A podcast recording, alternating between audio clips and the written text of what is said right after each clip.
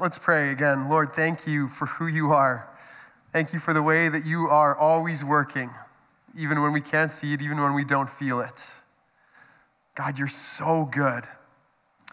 Lord, I, I pray that you would just awaken, awaken our souls, awaken our hearts in worship. And now, Lord, as, as we spend time in your word, would you awaken us, God, to who you are and to what you're calling us to? Awaken us to the work of your Holy Spirit in our lives. God, we're thirsty for you. We long for you. We need you. So, God, be glorified now in this time. In Jesus' name, amen. Amen. So, uh, as you could guess from that, we're, we're getting back into the book of Acts here uh, now in, in January. And this is, uh, I've often said, this is one of my favorite books in the Bible. Um, it, it's, it's inspiring for me to see what God did in the early church through the Holy Spirit.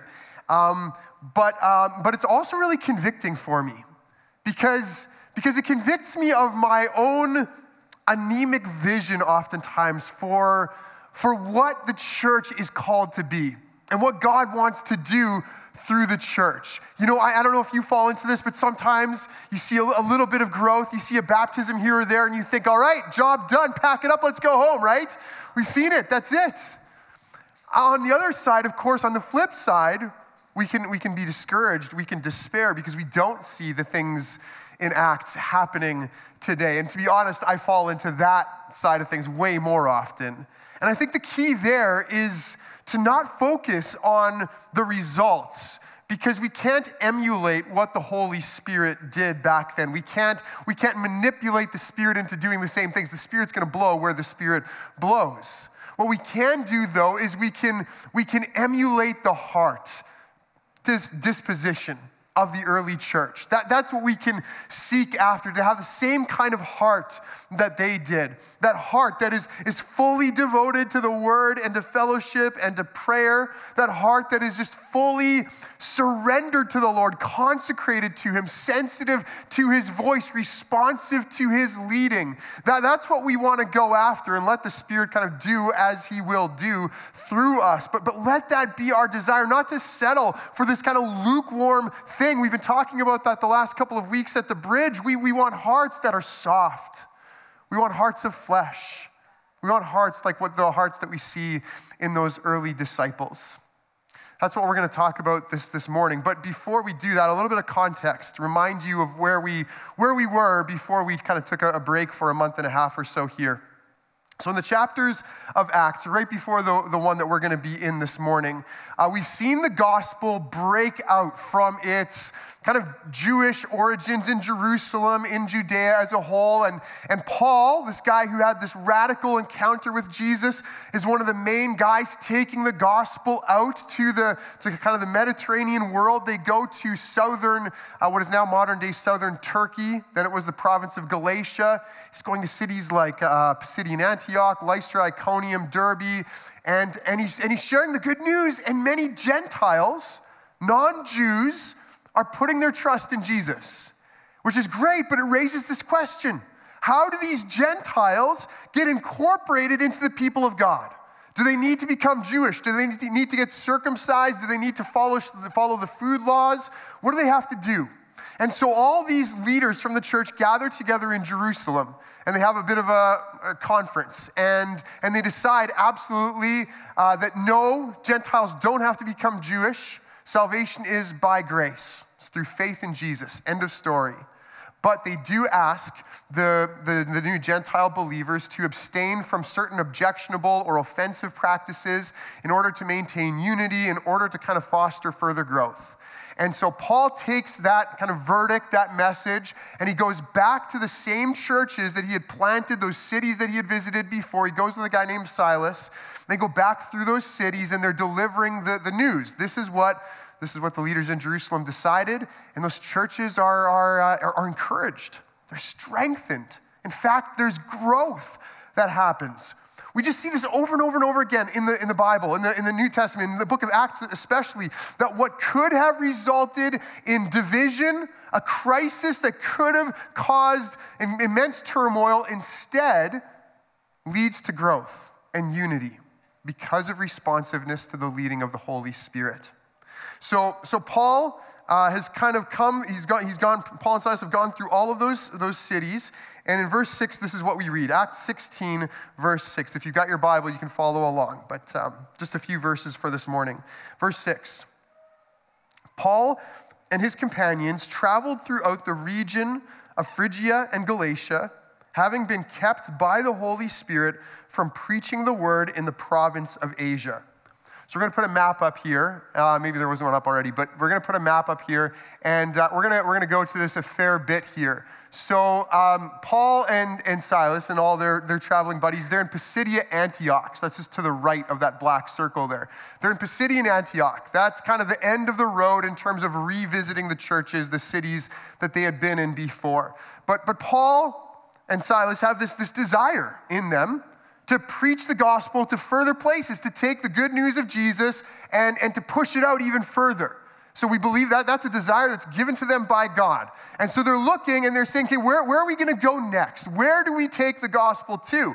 And the logical place to go for them, they're in Pisidian Antioch, is to go to Asia. And we're not talking about China here. By the way, Happy New Year, Lunar New Year. We're not talking about China here. Asia was a province in the kind of the western part of modern day Turkey, as you can see towards the, the coast there. And, and Ephesus was the major city. Ephesus was one of the most significant cities in the entire Roman world, one of the biggest cities. It, so you're, you're, if, you're, if you're Paul and Silas and you're in Pisidian Antioch, you just go, well, that's obviously where we're supposed to go next. It's just, it's just logical that, that we would go to the big time now, right?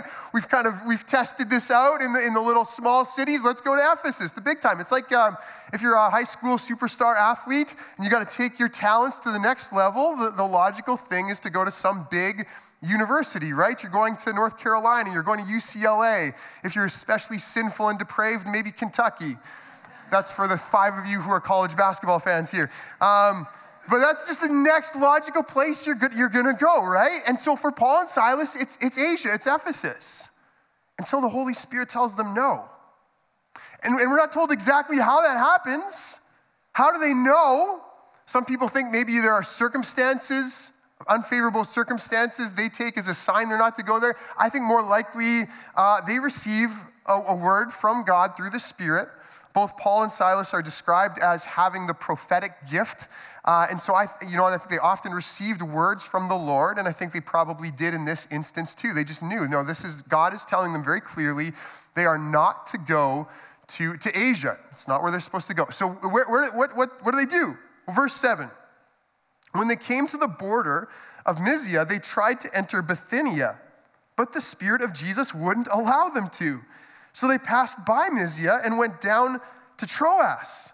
So now we go back to the map here. So they, they, they, Asia, Asia is a no. And so where, where do they go next? What's the next option? Well, to the north is Bithynia. And, and Bithynia was a pretty significant place as well. You had some major cities there like Nicaea and, and Byzantium, which later became Constantinople, which later became Istanbul, one of the most significant cities in the world. Um, really, really significant place, right? So if, if you're in Antioch and Pisidia and you're not supposed to go to Asia, naturally you're thinking Bithynia is the place, obviously, that God wants us to go. And, and yet, once again, the Spirit says, no, that's not where I want you. And specifically here, we, we read that it was the Spirit of Jesus which uh, is the same spirit as we read in verse 6. The spirit of Jesus is the Holy Spirit. It's a bit of a unique way of describing the Holy Spirit. There's a couple of other instances in the New Testament that use that language. But I think what Luke is trying to get across is that this, this mission, it's, it's Jesus. He, he's the one in charge of this mission. These are his servants. He has the right to kind of move the pieces around the board as he wants. Jesus gets to call the shots here. I think that's what Luke is trying to tell us. It's what he's been telling us from the very beginning. In Acts 1, verse 1, very first verse, uh, Luke, the author of Acts, is writing, is dedicating the book to a man named Theophilus. And he says to Theophilus, In my former book, meaning the Gospel of Luke, which is the, his, Luke's account of the life of Jesus, he says, In my former book, I wrote to you about what Jesus began to do and to teach. And I've mentioned this before, but the implication there is that the book of Acts is about what Jesus continues to do and to teach. So Luke is about what Jesus began to do and to teach. Acts is what Jesus continues to do and to teach. And in fact, I would say that the story of the church is the story of what Jesus is doing and teaching. The story of the church, Jesus is the central figure in that story. Even when the church is, uh, is disobedient and unfaithful, Jesus is still at work. In that case, oftentimes more judgment, more, more uh, repentance, more conviction, but still, Jesus is the central figure, which raises a really, really important question. In your life, who's the main character? I know I've asked this before, but, but who's the main character in your life? Who has center place in your life? Is it you? Do you get to call the shots? Do you get to move the pieces around in your life however you see fit? Or have you surrendered that to Him? Does He get to call the shots? Is He the central figure? And that's a really crucial question to ask for us as a church as well. Here at the Bridge Church, is Jesus the central figure in our story? Is He calling the shots? If Craig Thiessen was removed from the Bridge Church, would the Bridge Church still go forward? Would it still, would it still carry on in the mission? I sure hope so. I pray that Jesus calls the shots here at the bridge and that he is the central figure, not any one of us. So that's the really huge question here. We see in, in, in Acts that Jesus, Jesus is, is, is in charge. Is he in charge in my life and in, in our church? But there are other questions this raises as well. For example, one, one question I have when I read this is were, were Paul and Silas wrong to, to go towards Asia and to, to go towards Bithynia without first receiving clear instructions? Like, should they have should they have stayed in Antioch until they had received a clear word from God about where to go? And I actually think they're okay. It obviously wouldn't have been okay if they had received that clear word and then they had resisted and gone anyways. I don't know, maybe God would have put up an invisible spiritual force shield, field, whatever, to keep them. But, but in any case, they could have resisted. That would have been an issue. But instead, uh, I think they're okay going to those places and then responding to the Holy Spirit when the Spirit does speak. And here's why I say this because some of us are really, really, and it's, it's a great thing, are really concerned to do God's will to know God's will and, and to follow it. That's a good thing, right? Um, but, but sometimes we think we can't do anything until we've had some kind of like supernatural, clear revelation from God. And I've, I've, been, I've been there. I think I've shared this before, but when I was in high school, I went through this phase where I was trying to figure out like what's God's will for every single decision I make, to the to literally to the to the point of like which breakfast cereal am I going to eat this morning. So I'd be standing there looking at the cupboard, and I'd be like, all right, all right, God, I got Rice Krispies and I got Shreddies. What do you want me? Like, what do you want me to eat this morning? And uh, I didn't really get a clear message. And I'm like, I'm, I'm driving myself crazy here. Like I've said many times, I was a strange, strange teenager. Very strange teenager. But, uh, but you could drive yourself crazy. Just go, I gotta have like some supernatural revelation about every decision that I make. Now, obviously, God has revealed his will to us about a lot of things, moral decisions, right? Like, we don't have to be like, God, show me if you want me to kill this person or not. No. Like he doesn't, right? He's made that clear already. but, but some of these other decisions, life decisions, even jobs and housing and those kinds of things, I think we always want to, we always want to be open to the Lord's leading. We want to ask, we want to pray about those things. But, but if we pray and there's, there's no clear direction one way or the other, I, I think God has given us wisdom and, and common sense to, to move forward on. You know what I mean? Like, I, I, think, I think we always pray, we're always open, but we can move forward uh, knowing that, that he, he goes with us in those, in those kinds of decisions. Now, sometimes He does intervene. Sometimes He does speak and He says very clearly no to this and yes to this, to this other thing, like He does here. But then the question is how do you know? How do you know that this closed door is a message from God saying no? Or if it's just an obstacle you need to kind of just get over and, and get through. You've been there, right? You've been in that kind of situation. And I don't think there's really any easy answer. It's kind of tricky, but one thing I think about is John 10, where Jesus compares himself to a shepherd and his people to sheep. And he says that the gatekeeper opens the gate for him, for the shepherd. and the sheep listen to his voice. He calls his own sheep by name and leads them out.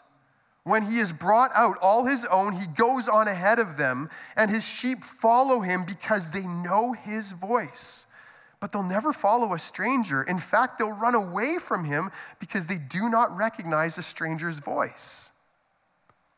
How do you know if it's the Lord's voice guiding you or directing you? The, the biggest thing by far is that you need to actually know him in the first place. You need to be growing in your relationship with Him. The more you spend time with Him, the more you spend time in His Word, the more time you spend in prayer, the more time you spend with His holy people, the more you know Him, the more you'll recognize His voice.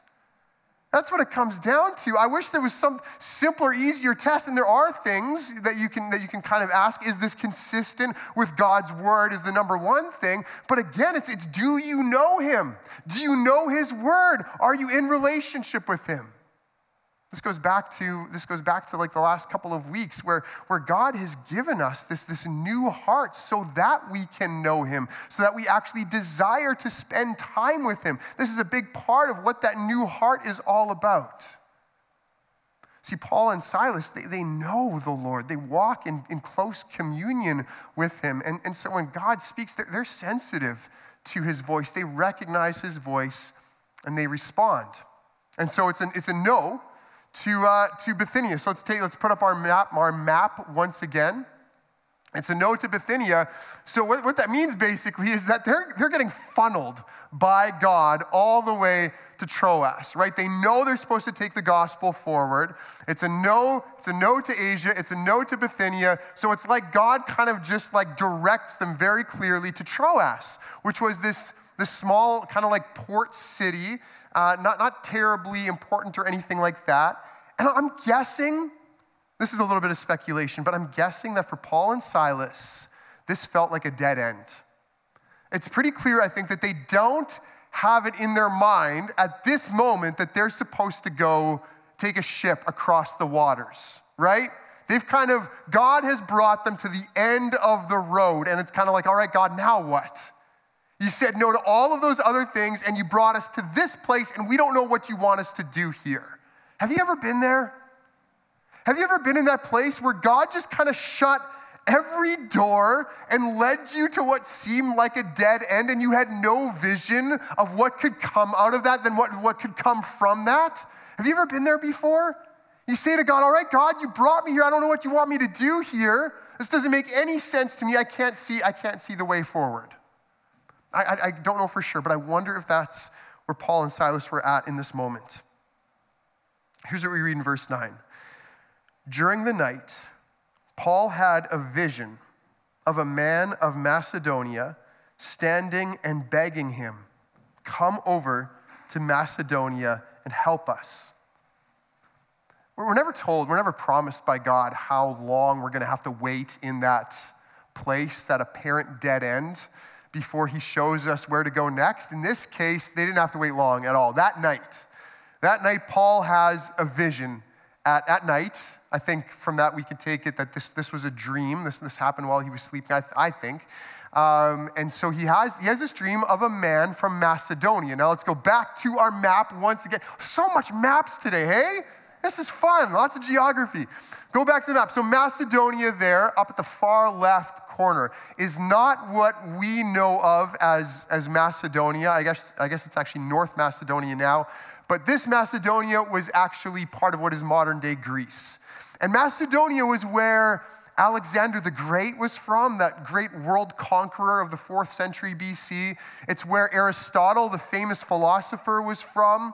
So, Macedonia was a huge, huge part of the whole flowering of Greek civilization, the spread of Greek influence around the, the ancient Western world. Macedonia played a huge, huge part in that. It's famous, kind of world renowned place. And, and so you kind of wonder, like this man in the, in the dream is asking for help, and you kind of wonder, well, if, if, if I'm Paul, I don't know, some of us might be thinking, well, who am I?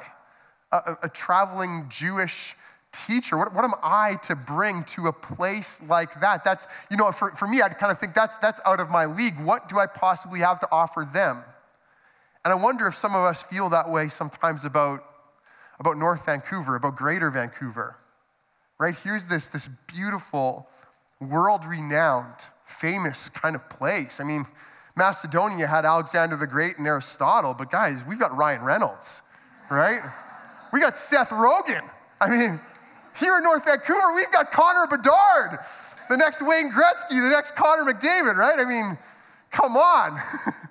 Here we could, we could go skiing in the, in the morning, we could go paddleboarding in the afternoon. What do you and I have to offer in a place like this? The man asks for help.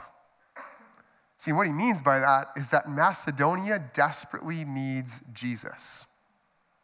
Jesus is the help that they need, and Jesus is the help that Greater Vancouver, that North Vancouver, as affluent and beautiful and world renowned as it is, Jesus is the help that this city needs. And so when you and I make Jesus known through our words and through our actions, we are offering help. When, when the Bridge Church makes Jesus known through our service, through our community, through our worship, through our relationships, we are offering help. It may not always be received as such. That's the nature of help, right? But that's what it is. The gospel is help. The gospel is real hope. The gospel is what lifts people up. The gospel is what restores people to the purpose for which God created them. The gospel is help. You and I have help to offer in the name of Jesus. Now, this raises a couple of other questions, though. Lots of questions. Just in a questioning mood today. Lots of questions. Raises a couple of other questions. Uh, one is if okay, if God says no to Asia and Bithynia, and he's going to say yes to Macedonia, what about Asia and Bithynia? Does, not, does God not care about those, about those places? Why don't they get help in the name of Jesus? And the answer is that actually those places, uh, they, they do. They do get the gospel pretty early on, if they hadn't already. Um, Ephesus is a place where Paul is going to visit on his way back on this journey. As you can see from that map, he ends up landing in Ephesus. Later on, he's going to spend three years there. It's one of his longest, if not the longest, stay in his, in his journeys. Um, that whole region of Asia is going to become one of the centers for, for Christian faith in, that, in, those, in those first decades when John writes what we know of as the book of Revelation, he addresses it to the seven churches uh, in, in Asia. So, so, really, like that place, thriving center of Christian faith. Uh, Bithynia, though that, that, that area we know had gospel communities really early on because Peter, in his letter, addresses uh, Christians in that, in that region. And then later on, a few centuries later, those cities, Nicaea and um, uh, Chalcedon and, and Byzantium, they become the site of some of the really, really important church councils in those early centuries that are trying to discern uh, the Trinity and the nature of Jesus, if he's, if he's God, if he's man, however that works, as well as some less important things like whether or not you're allowed to kneel on Sundays. Uh, you're not, actually, so, you know, stop kneeling. Um, but some really important decisions get made there in, in that area. So, yeah, these, these places get the gospel. But, but God, in his sovereignty, had decided no, that's not for Paul and Silas right now. I want them in Macedonia. I want them to, to bring the gospel to Europe, which is highly significant as well, obviously, because Europe becomes this continent that embraces the gospel, uh, a place from which so much gospel proclamation goes out. And it, it all starts here. It starts with this dream. But that begs the question what about dreams?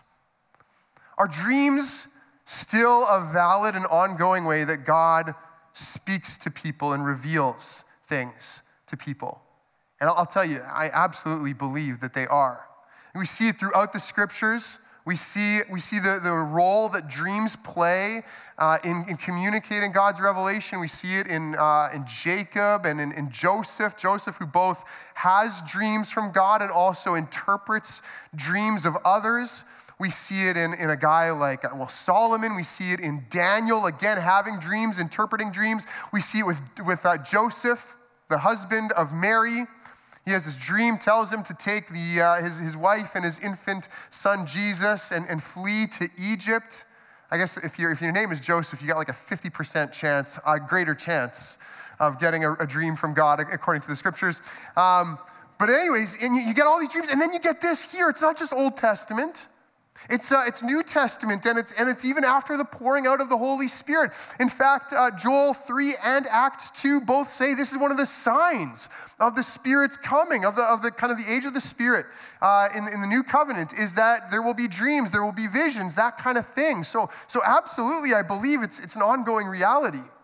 I've shared with you a, a dream that I, I would say there's one or two dreams, one especially that I would say, oh, clearly I know that was from God early on in my time here at the bridge, I was wrestling with this question of God, why, why am I not seeing more fruit in, uh, in my ministry? And so I asked him this in prayer for a few nights in a row. And I would leave space, I wasn't hearing anything. And then on the third night, I had this dream. And uh, at, I woke up after hearing again and again and again in this dream Psalm 63, Psalm 63, Psalm 63, Psalm 63. And uh, surprisingly, I haven't memorized the whole Bible. And so I didn't know exactly what that was. So I, I woke up instantly, uh, looked up Psalm 63, and it starts by saying, You, God, are my God. Earnestly I seek you. I thirst for you. My whole being longs for you. And it just felt like such a clear word into the situation. Craig, stop worrying about the fruit and the results, just desire me, seek me, thirst for me. I was, uh, yeah. I was out for coffee with, uh, and I, you know, I hear this, I hear stories like this from so many people here at the bridge. Feels like dreams are a way that God speaks to a number of you. I was out for coffee with, uh, with one of you a couple weeks ago, and this, this friend of mine was telling me how he had, he had had this dream and it was so vivid. Like he could tell me all the details, all like what he saw, the colors, the smells, everything. It was so vivid. And in this dream, he, uh, he saw Jesus. He had an encounter with Jesus. And, and he just knew it was Jesus right away. So he was filled with awe, filled with a love for him. But at the same time, he could only see like part of the face of Jesus. He could only see a glimpse because he knew he wouldn't be able to handle more than that. And so he, he approaches Jesus, and, and Jesus says one phrase to him, short phrase, but totally addressed this thing that this, this friend of mine was, was kind of had been wrestling with for, for, quite, for quite some time. And, and as he told me this dream, you could just see the emotional impact it had had on him. And he told me that while he had believed in Jesus for quite a, for, for a while now, for a period of time, he now knew Jesus in a way he hadn't before. You know, he had believed in Jesus cognitively, but now he knew Jesus. Now he knew without a shadow of doubt that, that Jesus was real. He had met him, he had encountered him. His, his relationship with Jesus had been transformed through this. You know, but I guess, again, it, it raises the question how do you know a dream is from God? Because actually, I think it's pretty rare. You know, not every dream is. Sometimes you just had some bad pizza before going to bed, right? If you have a dream that, like, the city of North Vancouver is folding in on itself, you probably just watched Inception. It's not because it's, it's not like a prophetic dream, right? Like, it's just like you watched a movie or something. So, how do you know if it's, if it's from God? And, I go back to like what I said before. The key to knowing if it's God's voice in your life is to, to know Him, to be growing deeper in relationship with Him. The number one thing is, is that uh, any kind of dream that is from God is not going to contradict what He has spoken clearly in His Word. Again, he's, he's not going to tell you to do something that in His Word He's clearly said you shouldn't, you shouldn't do. Uh, I, I think also dreams from God will tend to be very vivid, very memorable, kind of especially so. Think oftentimes there will be some kind of supernatural element to it. Maybe like I, I, the examples I shared, giving. Um, giving an answer to something that you're wrestling with, you know, speaking something that you wouldn't otherwise know, that kind of thing.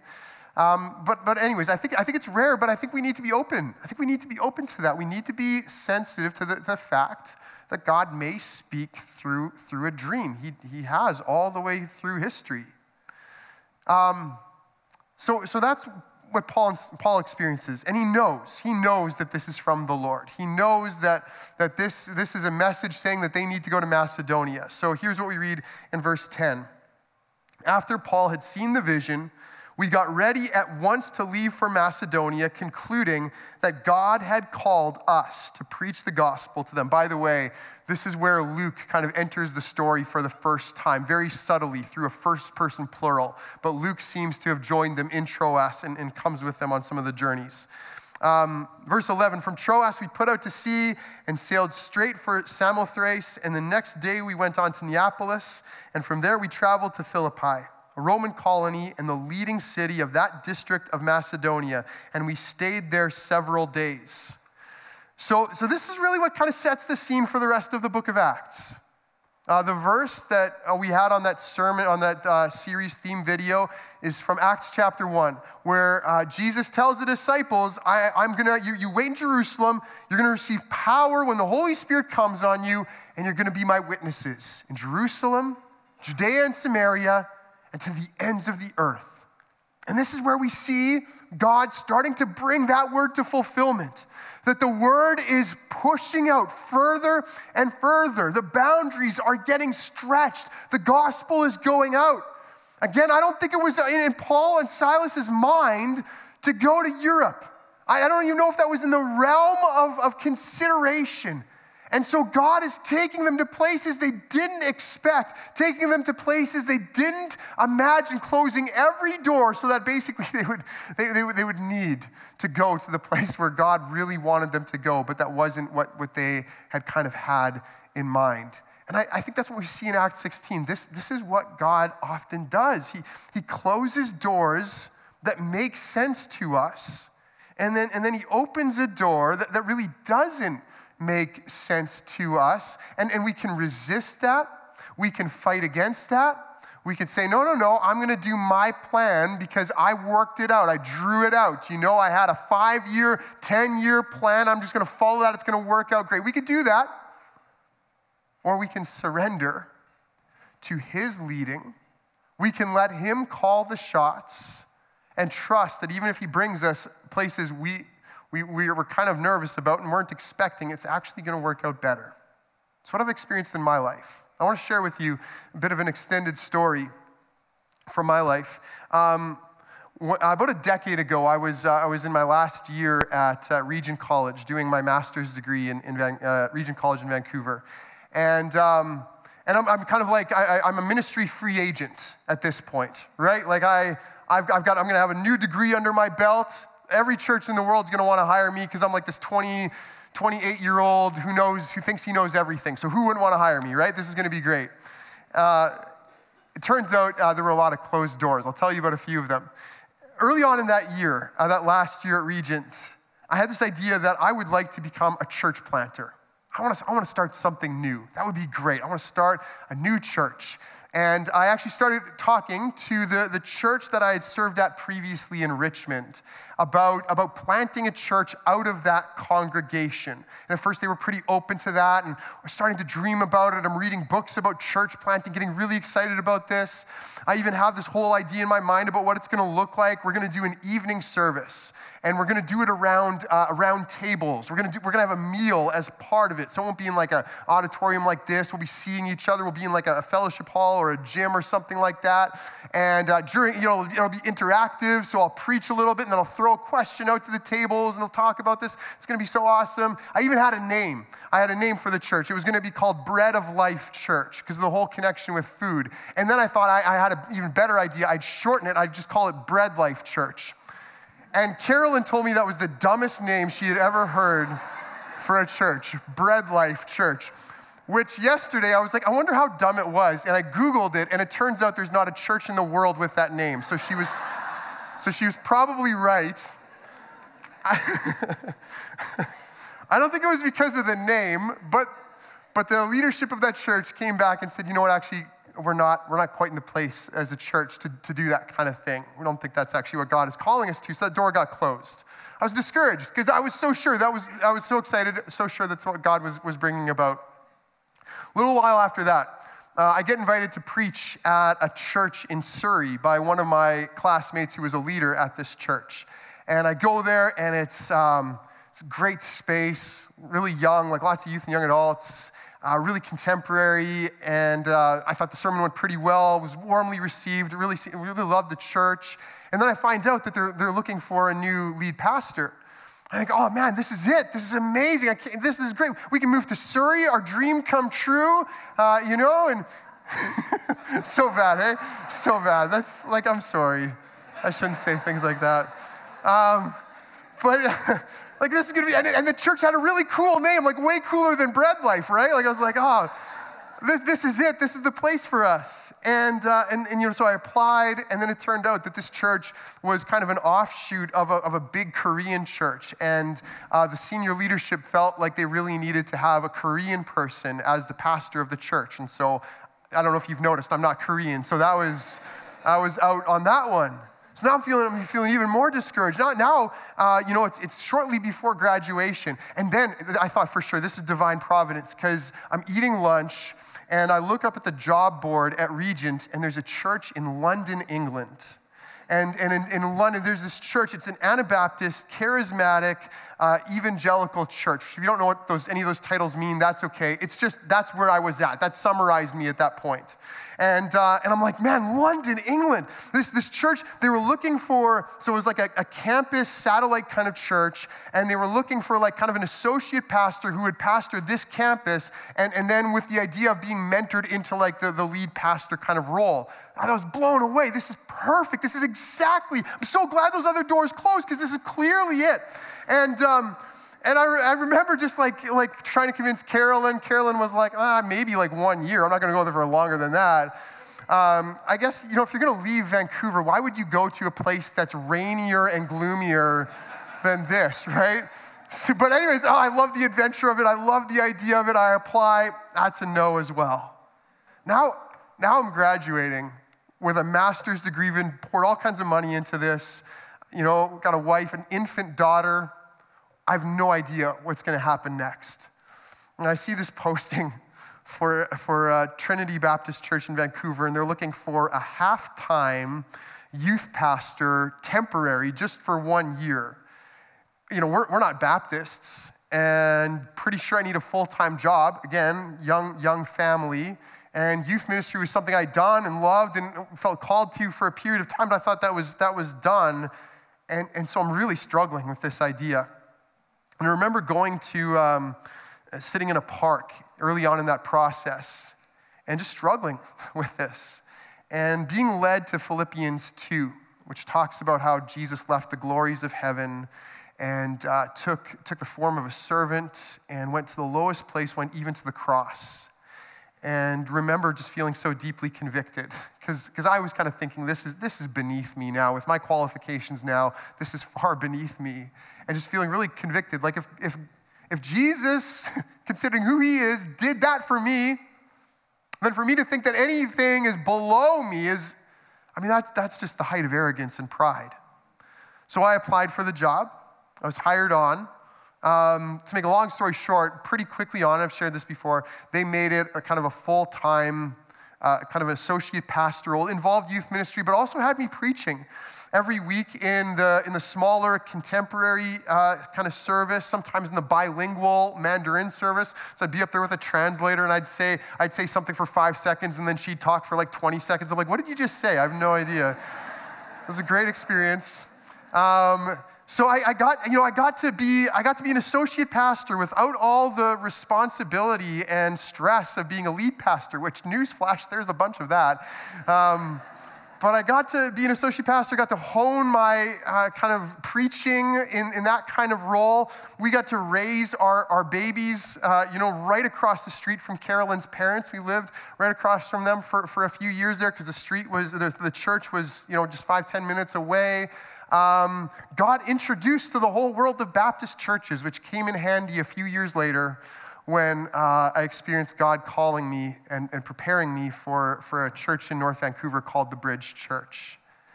You see, you don't, you don't know how God is going to lead, how He's going to speak, where He's going to take you. We've got all our ideas, all our plans, all our visions of how we want life to go.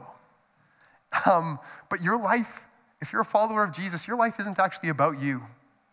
It's not about your glory, it's not about your dreams or visions, right? Like Paul says to the Corinthians, your life is not your own. You were bought at a price. He says to the Colossians that your life is now hidden with Christ in God. So when Christ, who is your life, appears, you also will appear with him in glory. He's your life. Your life is hidden with him. Your life is not your own. You were bought at a price, it's for him. And so I just I want to encourage you be, be yielded to him. Let your heart be soft towards him. Going back to what we've talked about the last couple of weeks.